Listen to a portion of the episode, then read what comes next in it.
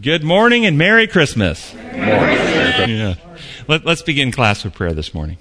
Gracious Father in heaven, we thank you for this opportunity to come not only to study, but also the world uh, pauses uh, to, to remember, even though we understand the history, this is, a, this is a time the world remembers that you came to this earth to be our Savior, and we're so thankful for that. We ask that you'll join us today and enlighten our minds, help us draw closer to you, and help us to be effective witnesses for you at this time in, in human history. We pray in your holy name. Amen. All right, we're doing lesson number two uh, in the quarterly, uh, in the last days, the message of Hebrews. And the title of this lesson is The Message of Hebrews. And the last paragraph in Sabbath's lesson uh, reads Thus Paul wrote Hebrews to strengthen the faith of the believers amid their trials. He reminds them and us that the promises of God will be fulfilled through Jesus, who is seated at the right hand of the Father and who will soon take us home. In the meantime, Jesus mediates the Father's blessings to us. Did you hear that? That's well said. They have Jesus mediating from the Father to us instead of mediating to influence the Father. I think that's well said. Sunday's lesson, first paragraph, says the main point of Hebrews is that Jesus is the ruler who is seated at the right hand of the Father. As God, Jesus always has been the ruler of the universe. But when Adam and Eve sinned, Satan became the ruler of this world. Jesus, however, came to came and defeated Satan at, at the cross, recovering the right to rule those who accept him as their savior. So, what do you think about that? The idea of rulership. Satan is referred to as by Jesus as the prince of this world. The kingdoms of the world are referred to as Satan's. Jesus said his kingdom is not of this world. So there's some aspect where Jesus in the Bible clearly uh, allows for the fact Satan has some aspect of rulership here. But what about this idea that Jesus came and at the cross defeated Satan, recovering the right to rule those who accept him? Interesting, isn't it?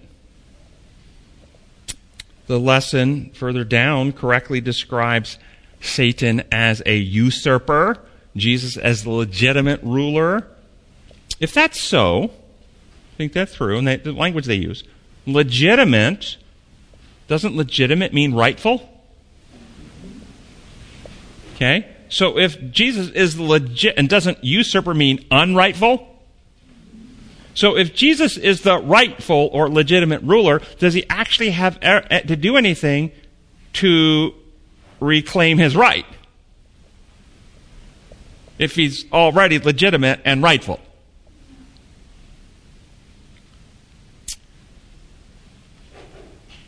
Did Jesus, another way to ask the question, did Jesus not have the right to rule before the cross? After Adam's sin, before the cross, they're suggesting he had to go through the cross to reclaim the right to rule. That's what they suggest. That's what they say. Yes. Wasn't he creator and by creation had the right? That's exactly correct. That's my view aren't rights given as a form of an, aren't they part of an imposed law system anyway? This is the point. Thank you, Russell. That's exactly right. This is this kind of thinking, this type of description, this type of logic of recovering the right is what you get when you try to understand Scripture through the imposed law lens. The imposed law lens leads you to this language. The design law landscape is what you're suggesting that Jesus has always been the legitimate ruler He's always had the right rule. It's never been removed, never been surrendered, never been stolen from Jesus. In fact, if Satan actually had the right to rule, the actual right to rule, Jesus coming to earth to take it would make Jesus an invader. To take something that he has no right to, because it's Satan's right. It's completely corrupt. This is what you always get with, imperial law thinking. Satan never had a right to rule here. Adam, understand, Adam was Jesus' subordinate and governed earth under the authority of Jesus. Satan did not take Jesus' position or authority, but Adam's position and authority on earth. So Jesus did not come to earth to reclaim his divine authority on earth. He always had it. Jesus came to earth to restore trust in him and to restore human authority to govern earth. Let that sink there for a minute. He did not come to establish or reclaim his divine authority. It was always his. It's never been relinquished, surrendered, taken, usurped. He came to reestablish trust so that we and even unfallen angels will recognize his authority, trust him, but to, as a human, put humans back as the subordinate governor of earth. And so Jesus himself becomes the human planetary ruler. The second Adam, as the Bible uses the language, the second Adam. So consider this quote from the Desire of Ages, page 129. When Satan declared to Christ, The kingdom and glory of the world are delivered unto me, and to whomsoever I shall give it, he stated what is true only in part, and declared it to serve his own purpose of deception. So Satan takes truths and he twists them to create a falsehood. That's what in, that's what imposed law does. That's what human law does. That's what penal substitution does. It perverts and distorts everything. Continue on with the quote. Satan's dominion was that wrested from Adam, but Adam was the vicegerent of the Creator. His was not an independent rule. The earth is God's, and he has committed all things to his Son. Adam was to reign subject to Christ. When Adam betrayed his sovereignty into Satan's hands, Christ still remained the rightful king. Thus, the Lord has said to King Nebuchadnezzar, the Most High rules in the kingdoms of men and gives it to whomever he will. Daniel 4:17. Satan can exercise his usurped authority only as God permits.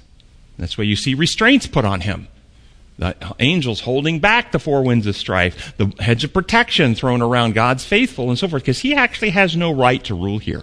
He usurped Adam's authority. And the Christ at the cross reclaimed human Adam, man, Adam, man, man's authority, human species authority to rule this planet. Not just creator authority, human species authority now as Jesus, the victorious head of the species. So, did Jesus need to do anything at the cross to recover his right to rule? The answer is no.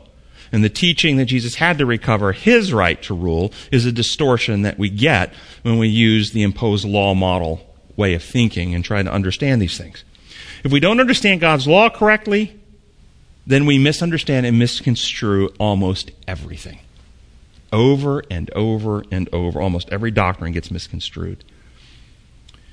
This false idea about God's law is symbolically taught as the metaphorical wine of Babylon that the whole world drinks and becomes intoxicated on. An intoxicant causes you to not clearly understand and see. You don't think right anymore. And once you accept the idea that God's law works like human law, then it it, it, it changes your thinking and you don't see things the same anymore. More.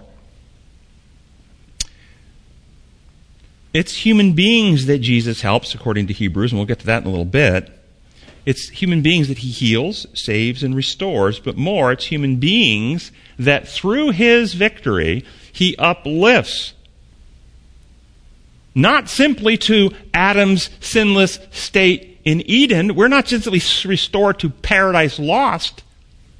He elevates humans to share his throne in heaven. We actually have a higher station because of what Jesus has done. This is truly incredible. The lesson asks us to read Hebrews chapter 1, uh, verses 5 to 14, so let's look at those. For to which of the angels did God ever say, You are my son, today I have become your father? Or again, I will be his father and he will be my son. And again, when God brings his firstborn to the world, he says, let all, let's, let all God's angels worship him. And speaking of the angels, he says he makes that his angels winds, his servants flames of fire. But about the Son, he says, Your throne, O God, will last forever and ever, and righteousness will be the scepter of your kingdom. You have loved righteousness and hated wickedness. Therefore, God, your God, has set you above your companions by anointing you with the oil of joy. He also says, In the beginning, O Lord, you laid the foundations of the earth, and the heavens are the work of your hands. They will perish, but you remain. They will all wear out like a garment. You will roll them up like a robe. Like a garment, they will be, um, they will be changed.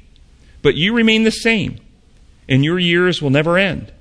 To which of the angels did he ever say, Sit at my right hand until I make your enemies a footstool for you? Are not all angels ministering spirits sent to serve those who will inherit salvation? And then if we look at the third paragraph with those verses in mind, it says, These verses are arranged in three sections. Each section introduces a aspect of the enthronement ceremony of, of the Son. First, God installs Jesus as the royal Son. Second, God introduces the Son as to the heavenly court who worship him, while the Father proclaims the eternal creatorship and rule of his Son. Third, God enthrones the Son, the actual conferral of power over the earth. What do you think about this interpretation of the verses we just read? What we read in the quarterly is an interpretation of the scripture that we read. Do you like the interpretation? I like the word pro- proclaims. Proclaims? Well, that wasn't actually the word that I jumped on. but but I'm, but I'm okay with that. I'm not not not It's just it's just not the one that grabbed my mind. What what's the question we always ask in here? What law lens? What law lens? What law lens? Okay, it seems to me again the quarterly falls into the trap of the human law lens. For instance, think about words like this installs, enthrones, confers power. Didn't Jesus already have the power? Didn't he already have the authority? Didn't he? So is it that uh, what's the point? He already had it. So that's that's what we're asking. Words like installs, enthrones, confers power implies putting in position one who didn't previously hold the position. Isn't that what it implies? It also suggests arbitrary power, not actual power. This is different from saying the Father makes plain that Jesus is the royal Son, or the Father confirms the Son's authority and power over the earth. These are not the same words, these, these have different meaning. This is the same false idea that's behind the penal substitutionary idea of righteousness. The falsehood that God declares people to be righteous who are unrighteous. Or proclaims it to, to his point. That's what I was. Right. Yeah, I mean- okay, I see what you're going now. Okay. And Okay. propaganda, Okay. they're synonymous. And, uh, and when you have an imposed law construct, these are the things. Gotcha. Now we're on the now now I see where you're going with that. Okay. Because because we have to see what, what's being proclaimed. And, and what's being proclaimed here is arbitrary authority. Do we recognize, for instance, the, the reality in the design law model about God's recognition, accounting, or declaring righteousness is what happens after a person whose heart is enmity to God, like all sinners born in sin, become like Abraham, who had faith in God, meaning his heart is no longer against God, but his heart now trusts God, so his heart has been set right or put right with God, so God recognizes that actual heart change and declares the reality of what's actually happened in Abraham. His heart's been set right. He's now justified. That's the reality. Yes. Um, and also, just talking about Jesus and power, um, John 13, 5 at the Last Supper, Jesus knew that the Father had put all things under his power and that he had come from God and was returning to God. So he got up and uh, from the meal, took off his outer clothing, wrapped a towel around his waist, and after that he poured water in a basin and began to wash the disciples' feet. All it. So all power, all authority already given to him. But that also, we have to come back and process that now, but we're not going to do it right now, because that also suggests giving something he didn't have. In that context, it's, it's a little different. But let's continue on with this.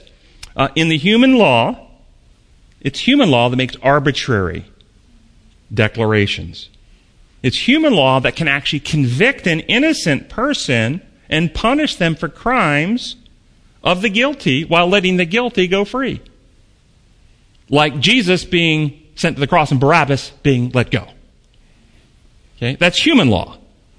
And when the gospel message teaches that God runs his universe that way, that he sent his son, and God convicted and his son of our sin and punished his son in our place so that the innocent would be killed for the sins of the guilty, and that he would then declare the, the, the, the legal pardon for all those who claim the. This is complete corruption. It's human law model stuff. So, does Jesus, this goes to the question you were asking, Sophia, does Jesus get his power from the Father? Or does Jesus have divine power independent of the Father? And this will go to the question of John 13. Is Jesus fully God, pre existent, co equal, or does Jesus obtain his existence, authority, power, and ability from the Father? Well, my view is Jesus is fully God, pre existent, with life original, unborrowed, underived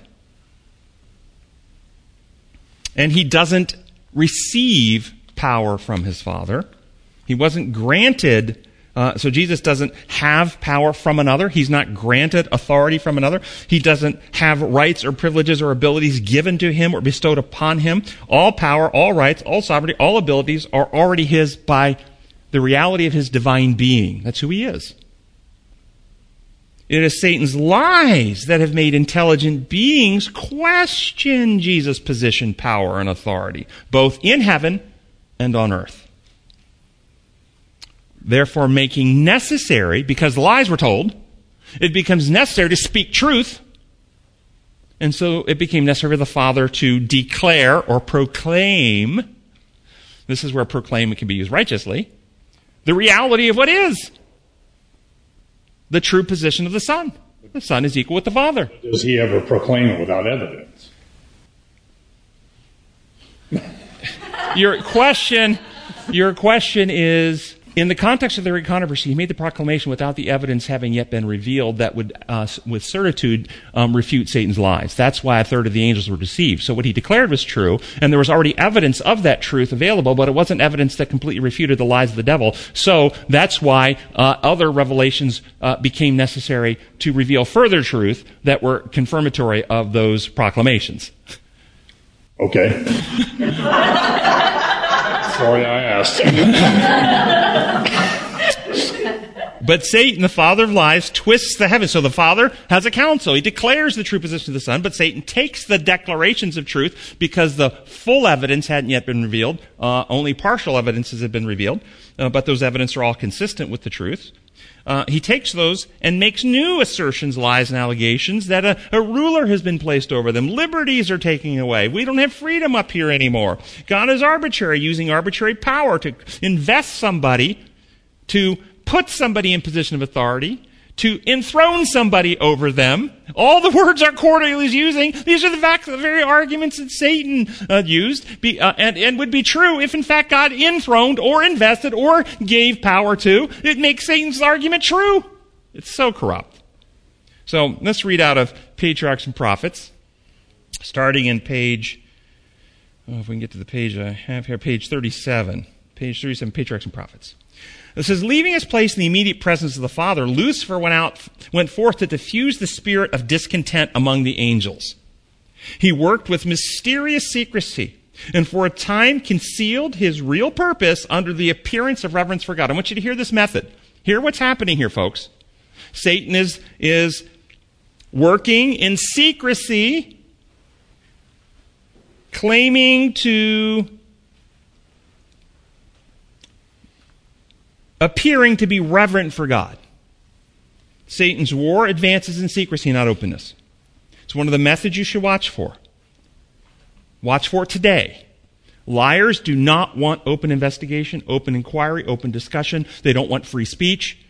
They don't want it because truth will always expose them. So Satan works in secrecy. Jesus, of course, if you remember, in John 18, 20, said, I have spoken openly to the world. I always taught in the synagogues or at the temples where all the Jews come together. I said nothing in secret. That's right. Those who have truth, they want it out there. They want everyone to see. They don't have to work in secrecy. Not only does Satan work in secrecy, but according to this author, he works in secrecy claiming to be interested in the well-being of God and God's kingdom. He's, he's reverent for God. Well, how would that look today? Hmm. Let's say, for instance, if Satan were in charge of a, some type of response, say to a, a medical crisis.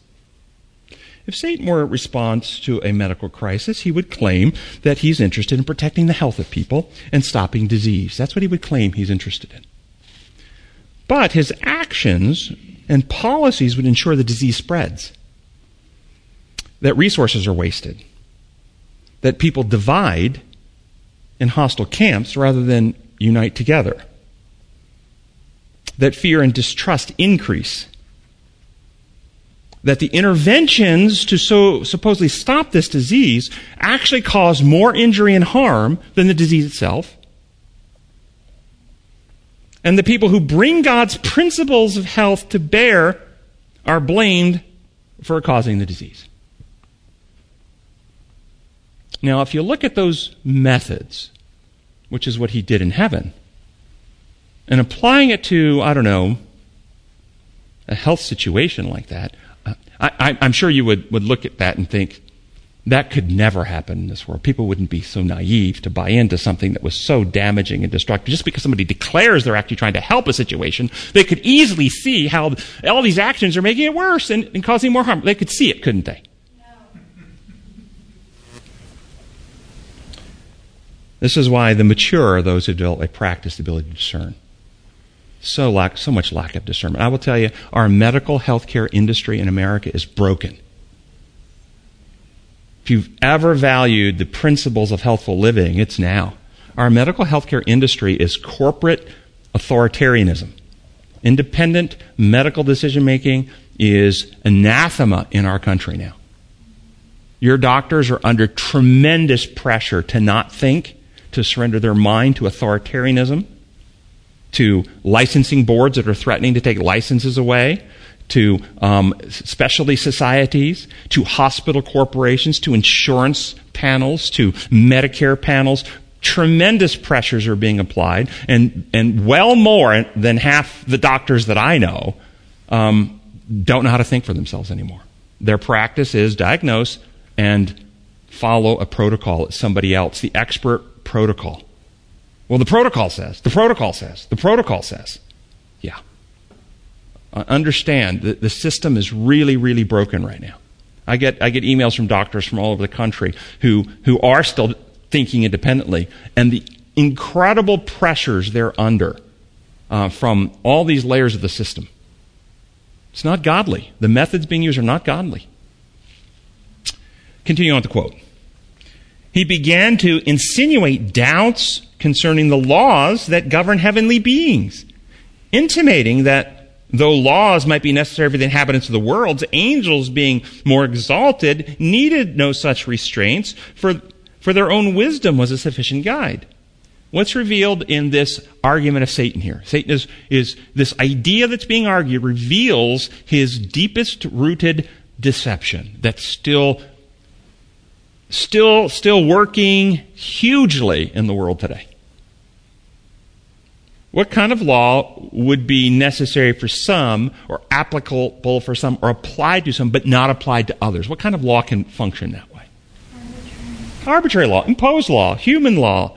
Uh, th- this is what he's arguing. The worlds might need these laws, but we angels don't.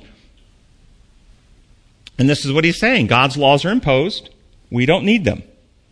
The angels, and he's right that, that angels didn't need imposed laws. They didn't need that. The lie was God's law works this way. But did angels in heaven need property rights laws or copyright laws or immigration and citizenship laws or mineral and drilling right laws or, or speed limits? Maybe they needed the speed limits. They, they, they move like lightning. Maybe they had to, had to Only, only speed of sound. Speed of sound. Speed of light, too fast. Too fast. Slow down. But the angels in heaven, did they still need to operate upon the laws that God built life to function upon? Yes.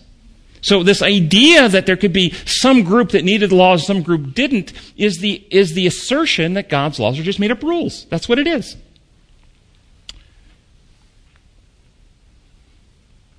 And Christianity still embraces this lie. It's the wine of Babylon I mentioned earlier. And God is waiting for a people who will pre- present the truth and call the world out of this Babylonian imperial confusing system to worship Him who made the heavens, the earth, the sea. The final message of mercy. Continue on with the quote. They were not beings, the angels, they were not beings that could bring dishonor to God. All their thoughts were holy. It was no more possible for them than for God Himself to err. The exaltation of the Son of God as equal with the Father was pre- represented as an injustice to Lucifer, who it was claimed was also entitled to reverence and honor. What do you hear going on here? What's described? Well, th- there is selfishness going on, no question. Jealousy. Jealousy, okay, but there's an assertion of equality. Yeah. There's an assertion of equality. Who is being asserted to be equal to whom in this? In this? Lucifer asserts his equality with with Christ. That's right. With Jesus in his pre-incarnate form, the Bible uh, describes as Michael. Okay? Now, how is he able to do that? He didn't assert equality with the Father. He asserted equality with Michael or, Luc- or, or, Jesus or Lucifer, the, the, the divine Son of God. Does that throw you off? We call Jesus Lucifer? Well, the Bible does that. In Timothy, Jesus is referred to as the bright morning star. The Greek for bright morning star is phosphorus in that text. When the, when the Bible is translated out of Greek into Latin, the Latin Vulgate version of the New Testament, transfer phosphorus, the bright burning metal, the bright star, the bright sun, into Lucifer. Lucifer is the Latin word for light bearer. And Jesus is the light that lightens all men. And Lucifer, prior to his fall, Lucifer simply means light bearer. You hear echoes of that word still in English. Illuminate, luminescence. Okay? Lucifer means light bearer. I understand that in a long time ago, matches were called Lucifers. Yep, Lucifer match. A Lucifer match, because it, it, it brings light. And so Lucifer in heaven was the created light bearer, the covering cherub, the guardian cherub, But the Bible says God lives in unapproachable light, 1 Timothy 6:16. unapproachable by whom? This is not talking photons. Correct. This is not talking photons. This light is a metaphor for infinite truth, infinite love. God is an infinite being. Can any finite being, angel or human, enter into infinity?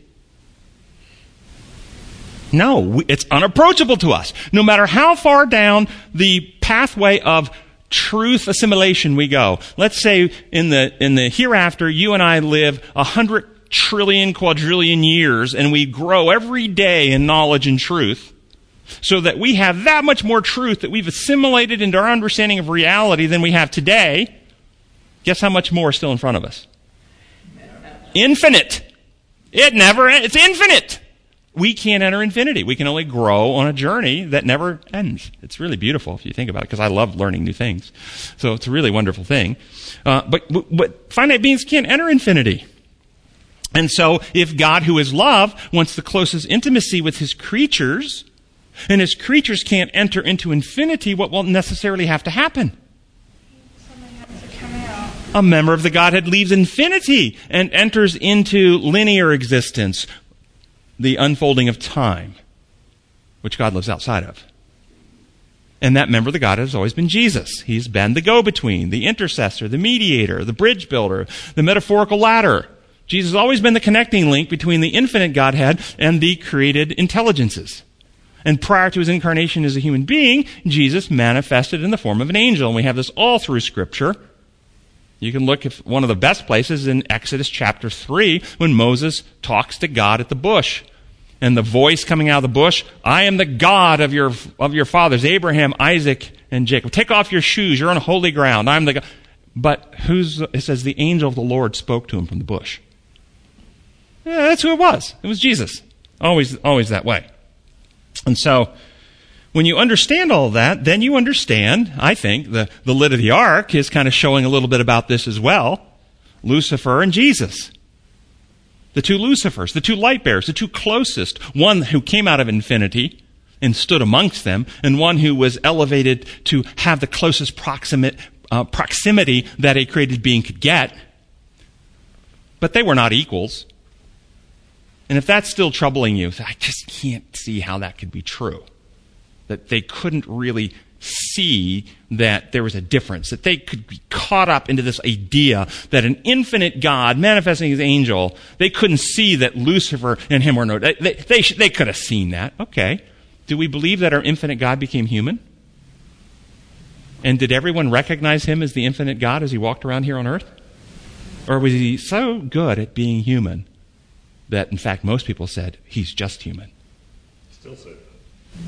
Yeah. Yeah. So I, I, don't find that preposterous. So Jesus entered into the councils then that Lucifer is not permitted into. Why was Lucifer not permitted? Because it's not arbitrary, it's actual, it's reality. An infinite being can enter infinity.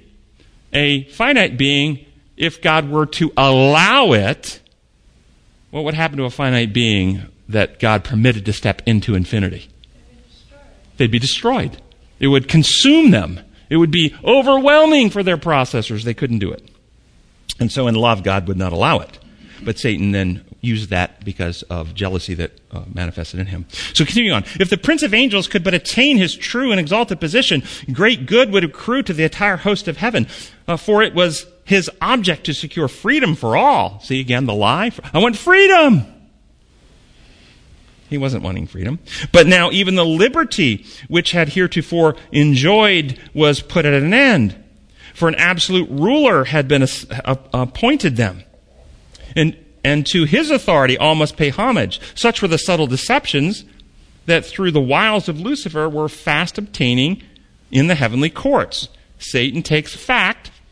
Jesus goes into the heavenly councils. Lucifer is not permitted to twists that into a falsehood. God isn't fair. God makes up rules that keeps some out, allows some in, creates a lie, and then from that creates another new lie. And then we have a ruler put over us, somebody you have to answer to. We're not free anymore. Uh, there's no liberty around this place. This is what Satan does. Continue on the quote. Now notice this. There had been no change in the position or authority of Christ. And we're still answering the question that the, uh, the, uh, the quarterly asserted that God enthroned Jesus, God invested in Jesus, God conferred power to Jesus. We are disputing that. Jesus always had power and authority because he's an infinite God. He is member of the Godhead. So, there had been no change in the position or authority of Christ. Lucifer's envy and misrepresentations and his claims to equality with Christ made necessary a statement of the true position of the Son of God. But this had always been the same from the beginning. Many of the angels were, however, blinded by Satan's deception, as well are many humans. So God's statements, declarations, truths don't establish the truth. They don't establish it. It's not true because God said it then. It was true before God said it, but the lies of Satan made the declaration necessary to be said. Yes. And we wonder when you look through the Old Testament why God took such action against Korah, Dathan, and Abiram in, the, in number 16, because their accusation was, and, and so you can almost hear Satan in heaven. um, they came to the group as a group to oppose um, Moses. There were 250 Israelite leaders and um, they said, You've gone too far. The whole community is holy, every one of them. And the Lord is with them. Why then do you set yourselves above the Lord's assembly? And so you see that even this is like exactly what happened in heaven. We are all holy. We're all, and yet, and yet Michael was setting himself above you. He goes into these privileged sessions and so on with God. You know, and so convincing, how, how can you convince a third of the angels to disregard Michael and God? By insinuating. That's why this is the only time in the whole Bible where the, the whole earth opens up and swallows them and everything attached to them and then closes up over them. You think, why does God take such a sudden action in this case? Um, uh, because it was it was rapidly infesting the whole camp. 250 leaders in the camp, with all the people behind them, and you see what happens in heaven, and this was happening in the Israelites as well. But I think this is exactly the same tact that Satan used in heaven. Sure was, sure was. So our focus, we're trying to understand in Hebrews why um, the, the Son is being described in such contrast to the angels. Okay, and so the aspect of Jesus' achievement described in Hebrews, his de- achievement, his development, his position, is not about Jesus, the divine Son of God, being installed, granted power, or enthroned.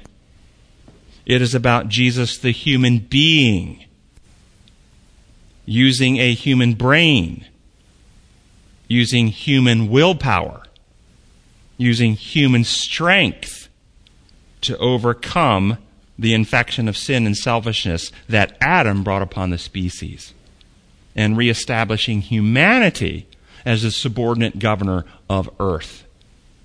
That's what he was doing fixing, healing, cleansing, freeing humanity. He was not establishing any divine rights at all. So, God's Son.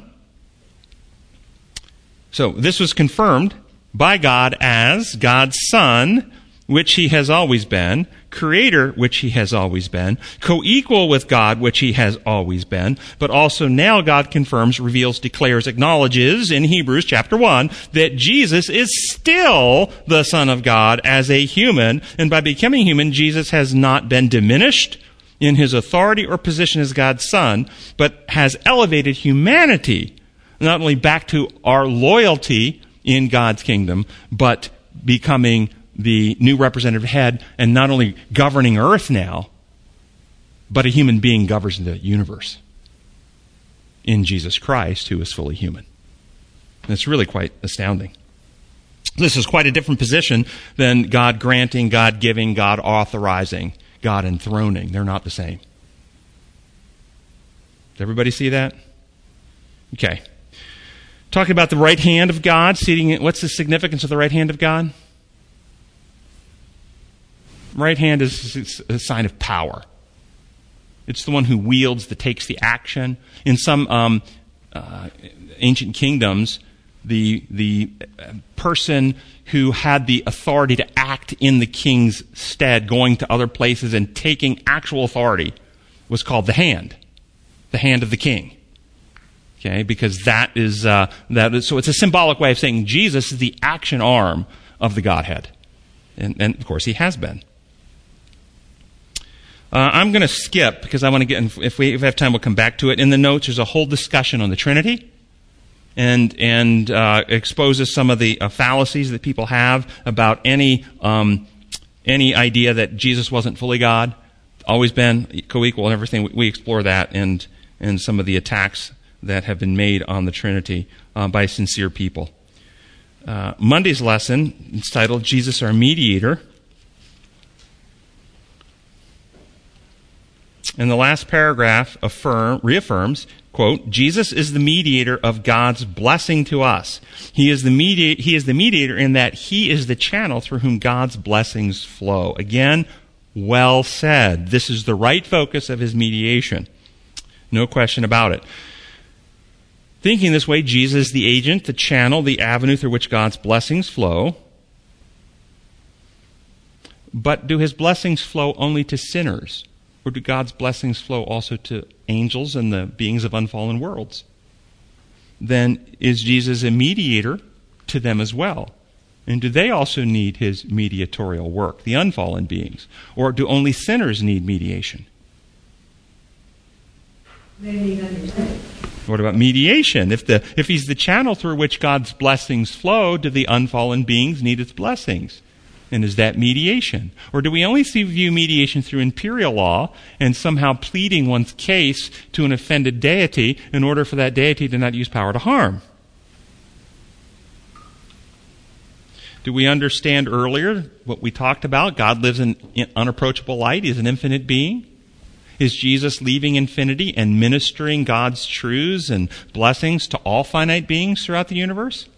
So is that a form of his mediation? So let me be clear. Through Jesus, we not only have revelation of truth about God, we not only have Satan exposed as a liar and fraud, destroying his power of deception, Hebrews 2:14. We not only have a revelation of what sin does at the cross, he was abandoned and let go by his father. Sin separates, resulting in death. But we also have Jesus destroying the infection of fear and selfishness, being tempted in every way just like we are, with Father, if possible, let this from me, with human emotions that lead us to act selfishly. He was tempted with those feelings, but he destroyed those by loving perfectly. Okay, the angels need the first three. They did not need the fourth, a new nature, a new character. Thus it says in Hebrews 5, 8, and 9 that once he was made perfect, he became the source of salvation for all who obey him. Hebrews' primary focus is about saving human beings. The angels in heaven needed the first three elements. That's why they long to look into these things. They need the truth about who God is. They need Satan's lies exposed. Okay? They need to understand why does sin result in death. They need these truths. They did not need to have sin removed from their hearts, minds, and characters. We needed that too. So we needed the first three. We also needed something more. So these here's a couple of historic quotes. First is five Bible commentary, page eleven thirty two. that which can alone, that which alone can effective, effective. Try this again. Yes, get my dentures straight. That which uh, I don't have dentures, in case anybody's wondering. Okay. Somebody will invariably. Do you really have that? No, I don't. I just saved myself three emails this week. okay. Okay. All right. All right. Um, that which alone can effectually restrain from sin in this world of darkness will prevent sin in heaven. The significance of the death of Christ will be seen by saints and angels. Fallen men could not have a home in the paradise of God without the Lamb slain from the foundation of the world. Shall we not then exalt the cross of Christ? The angels ascribe honor and glory to Christ, for, for even they are not secure except by looking to the sufferings of the Son of God. It is through the efficacy of the cross that the angels of heaven are guarded from apostasy. Without the cross, they would be no more secure against evil than were the angels before the fall of Satan. Angelic perfection failed in heaven. Human perfection failed on earth. The paradise of bliss and all who wish security in earth or heaven must look to the Lamb of God. The plan of salvation makes manifest the justice and love of God, provides an eternal safeguard against the defection in unfallen worlds, as well as among those who shall be redeemed by the blood of the Lamb. And then this is Review and Herald, January 11, 1881. Well, while we rejoice that there are worlds which have never fallen, these worlds render praise and honor and glory to Jesus Christ for the plan of redemption to save the fallen sons of Adam, as well as to confirm that themselves in their position and character of purity. The arm that raised humanity, excuse me, the arm that raised the human family from the ruin which Satan had brought upon the race through his temptations is the arm which has preserved the inhabitants of other worlds from sin. Every world throughout immensity engages the care and support of the Father and the Son, and this care is constantly exercised for fallen humanity. Christ is mediating in behalf of man, and the order of unseen worlds also is preserved by his mediatorial work. Where is that? Review and Herald, January 11, 1881. So many people from the penal view see mediation through the false law lens of an offended and angry God needing some sacrifice or payment presented to them, and the mediator is the one who makes the effectual plea to assuage the wrath, propitiate the wrath, turn aside the punishment, take the punishment in some way. This is all pagan. It's all fraudulent. It's all part of the Babylonian fallen system that the final message of mercy to the world is to free our minds from. That we see, in fact, God the Father, Son, and Holy Spirit are united as the scripture teaches. Read Romans 8. If God is for us, who can be against us? He who did not spare his son, but gave him up, how will he not along with him give us all things? Who is it that condemns Christ Jesus? He's at the Father's right hand and is also interceding for us. In addition to, in addition to, in addition to the Father and the Son. They're together, interceding. And the Holy Spirit in the same chapter intercedes with groans and utterances that we can't even imagine. The whole Godhead is in, well, what are they interceding with if they're not interceding with each other then? Three places. As soon as Adam and Eve sinned, God speaks in Genesis. I will put enmity between you and the woman, speaking to the serpent. See, once Adam sinned, there would have been harmony, confederacy, unity of rebellious angels, sinful angels, and sinful human beings if God did not intercede in our hearts to convict, to give a longing for something better. We are not satisfied in this world of sin. We want something better.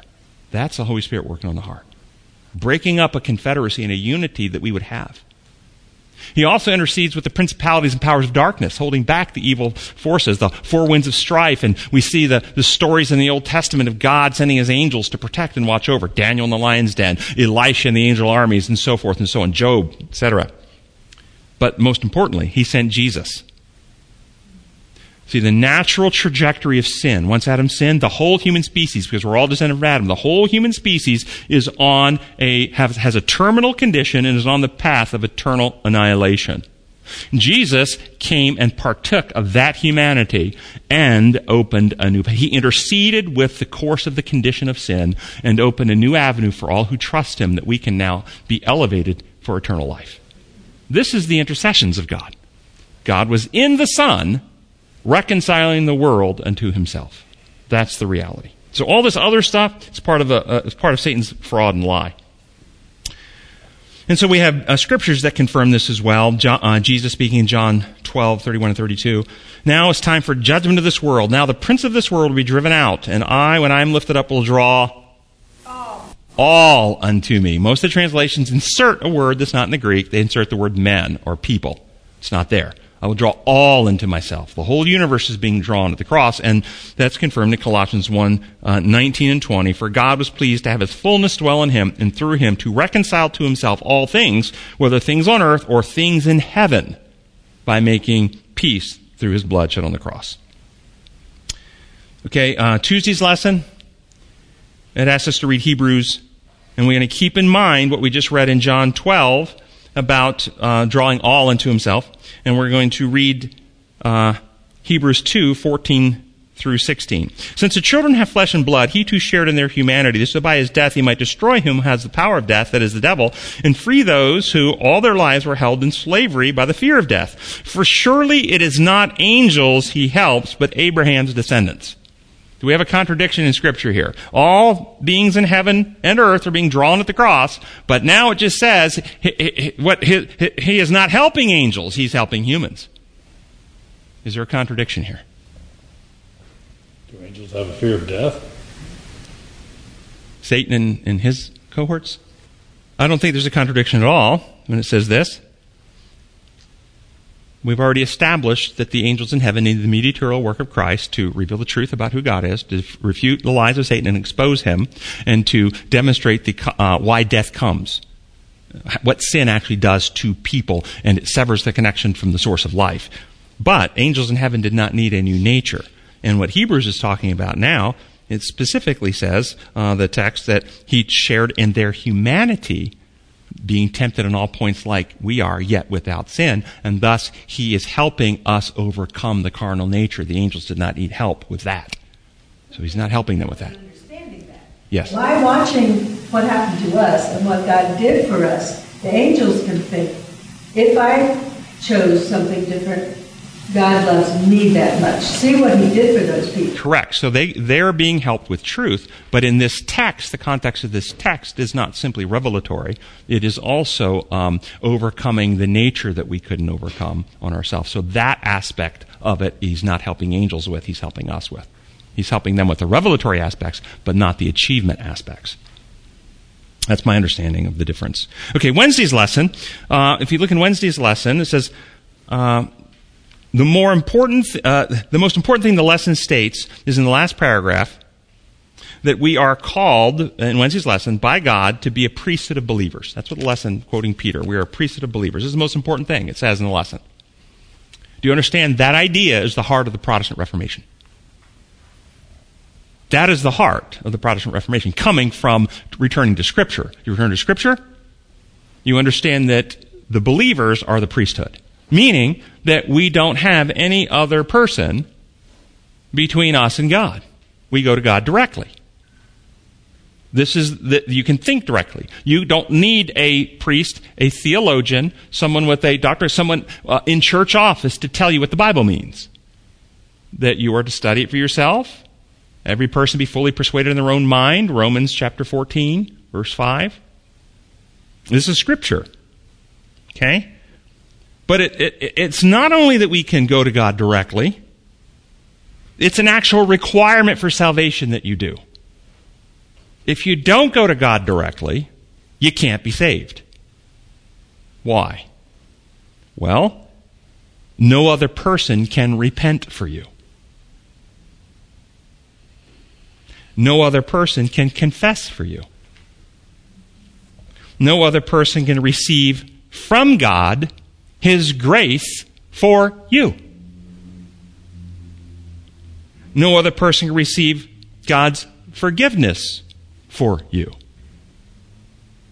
No other person can be enlightened with God's wisdom for you. No other person can receive the love God wants to pour into your heart for you. No other person can love God for you. No other person can trust God for you. No other person can be reconciled to God for you. No other person can share your heart with God.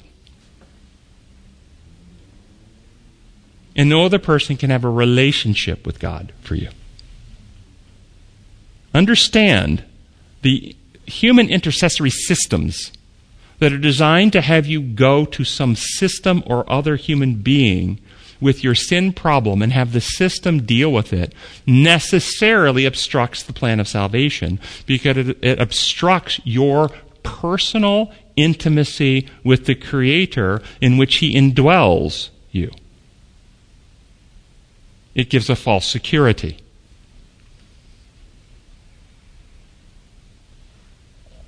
Any questions about that? I'm going to pause. That's, that's, that's quite a strong assertion. Well, it makes me wonder why why do so many people get confused and like have a herd mentality where they just go along with whatever somebody says they think is right. Children, immaturity, laziness, uh, Part, partly lazy, but partly immaturity. You can have um, a, a child who has a heart to want to do good but they're very childish. They don't understand reality. And, and if you look at elementary school, school students, elementary, what are they preoccupied with? Authority and rules. Authority and rules. Teacher said, umpire said, referee said, uh, somebody said, uh, uh, the, the, book said, um, and they'll argue with their parents if they if they view the parent, if the teacher having more authority on the subject than the parent. If they view the parent as having more authority or more knowledge or more wisdom than the teacher, they'll believe the parent. But it's all about lines of authority at this point and rules. And that's why there's so many tattletales and snitches in school. And that's why they get so upset when somebody doesn't keep the rule. They can't process off that. They're very, very rule oriented. There is no actually thinking what's right and wrong beyond the rules. The rules determine it or the person in authority who makes the rules. And so and there's security in rule keeping. Understand, security and rule keeping, you're on first base. You're touching the bag. You can't tag me out. The rules say so. It doesn't matter you got the ball. I'm on base, you can't tag me out. God, I claim the blood of Jesus to my record in heaven. All my sins, past, present, and future, are paid for, God. You can't tag me out of heaven. This is why. It gives a false security. I did my penance. I paid my 10% tithe. I kept the Sabbath and made sure Jesus was off the cross, protecting the edges of the Sabbath. So he was off before sunset. So I made sure I kept the edges safe. Therefore, God can't tag me out because I kept the rules. This is the problem. This is why people do it.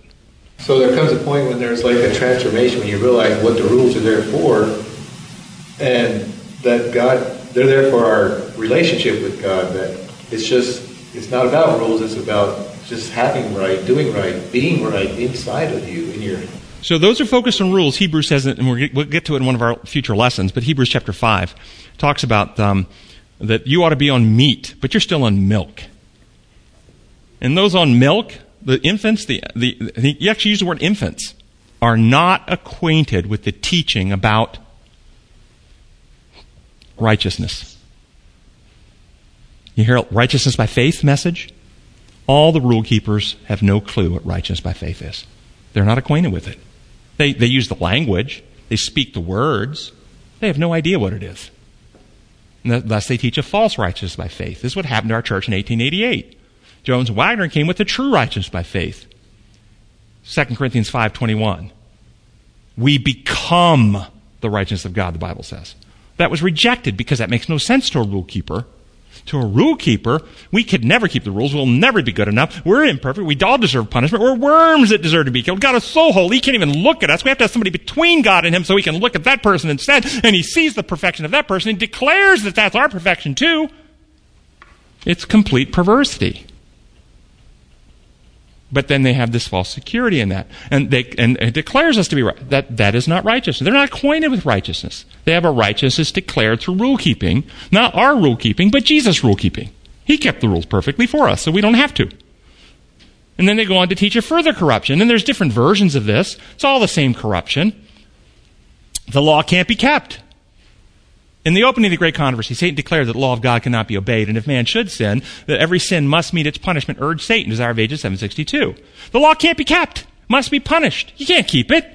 Therefore Jesus came. He kept it perfectly. God punished him because sin has to be punished and all the sins are put on him. But you can't keep it. Still, you, you get, you get declared to be righteous even though you're not. There's lots of versions. One version, you go to the church. You go to your confessional, you go to your priest, you confess it, and the priest will declare your absolution from your sin. You have legal absolution now. That sin's not mine anymore. It was taken through the Eucharist into heaven, and Jesus goes to the Father right now as I confess my sin, and he presents the blood to the Father and says, of, of "This sin was paid for by me," and the Father accepts the payment. Or, in the Protestant view, we accept the payment of Jesus. We go to Jesus. He, he presents his merits to the Father and reminds the Father of the sacrifice he's made. And all the sins were paid. And therefore we have, in different Protestant views, once saved, always saved. You can't live a life without perpetual sin, but don't worry about it because all your future sins have already been paid for too. You're declared righteous even though you're not. This is, these people are children. They're immature they're not acquainted with the teaching about righteousness. The teaching about righteousness is we actually get a new heart and right spirit. The law is written on the heart and mind. We die to the old way. We get the mind of Christ. We live victoriously. It's no longer I live, but Christ lives in me. This is a transformational message that our motives change. And it's no longer actually about the deeds, it's about the motives toward carrying out the deeds. And that's why Rahab lied in faith. Her motive was to save and to love, not to protect self. She wanted to help others. She was immature, but her motive now shifted. And that's why she's in the Hall of Faith. This is what we see. Oh, we had some more to go into, but we're, we're out of time. Let's go ahead and close with prayer.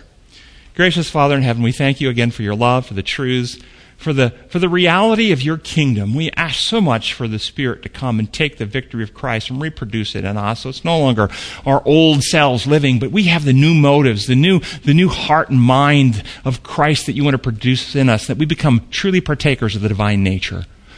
At this Christmas season, we want to just again reflect and thank, thank you so much for coming to earth partaking of the broken humanity that we have all inherited from Adam, but through you, we, we ask for your intercessions in our hearts and minds to restore in us the, the new motives and the new heart of, of your Son. We pray in your holy name. Amen.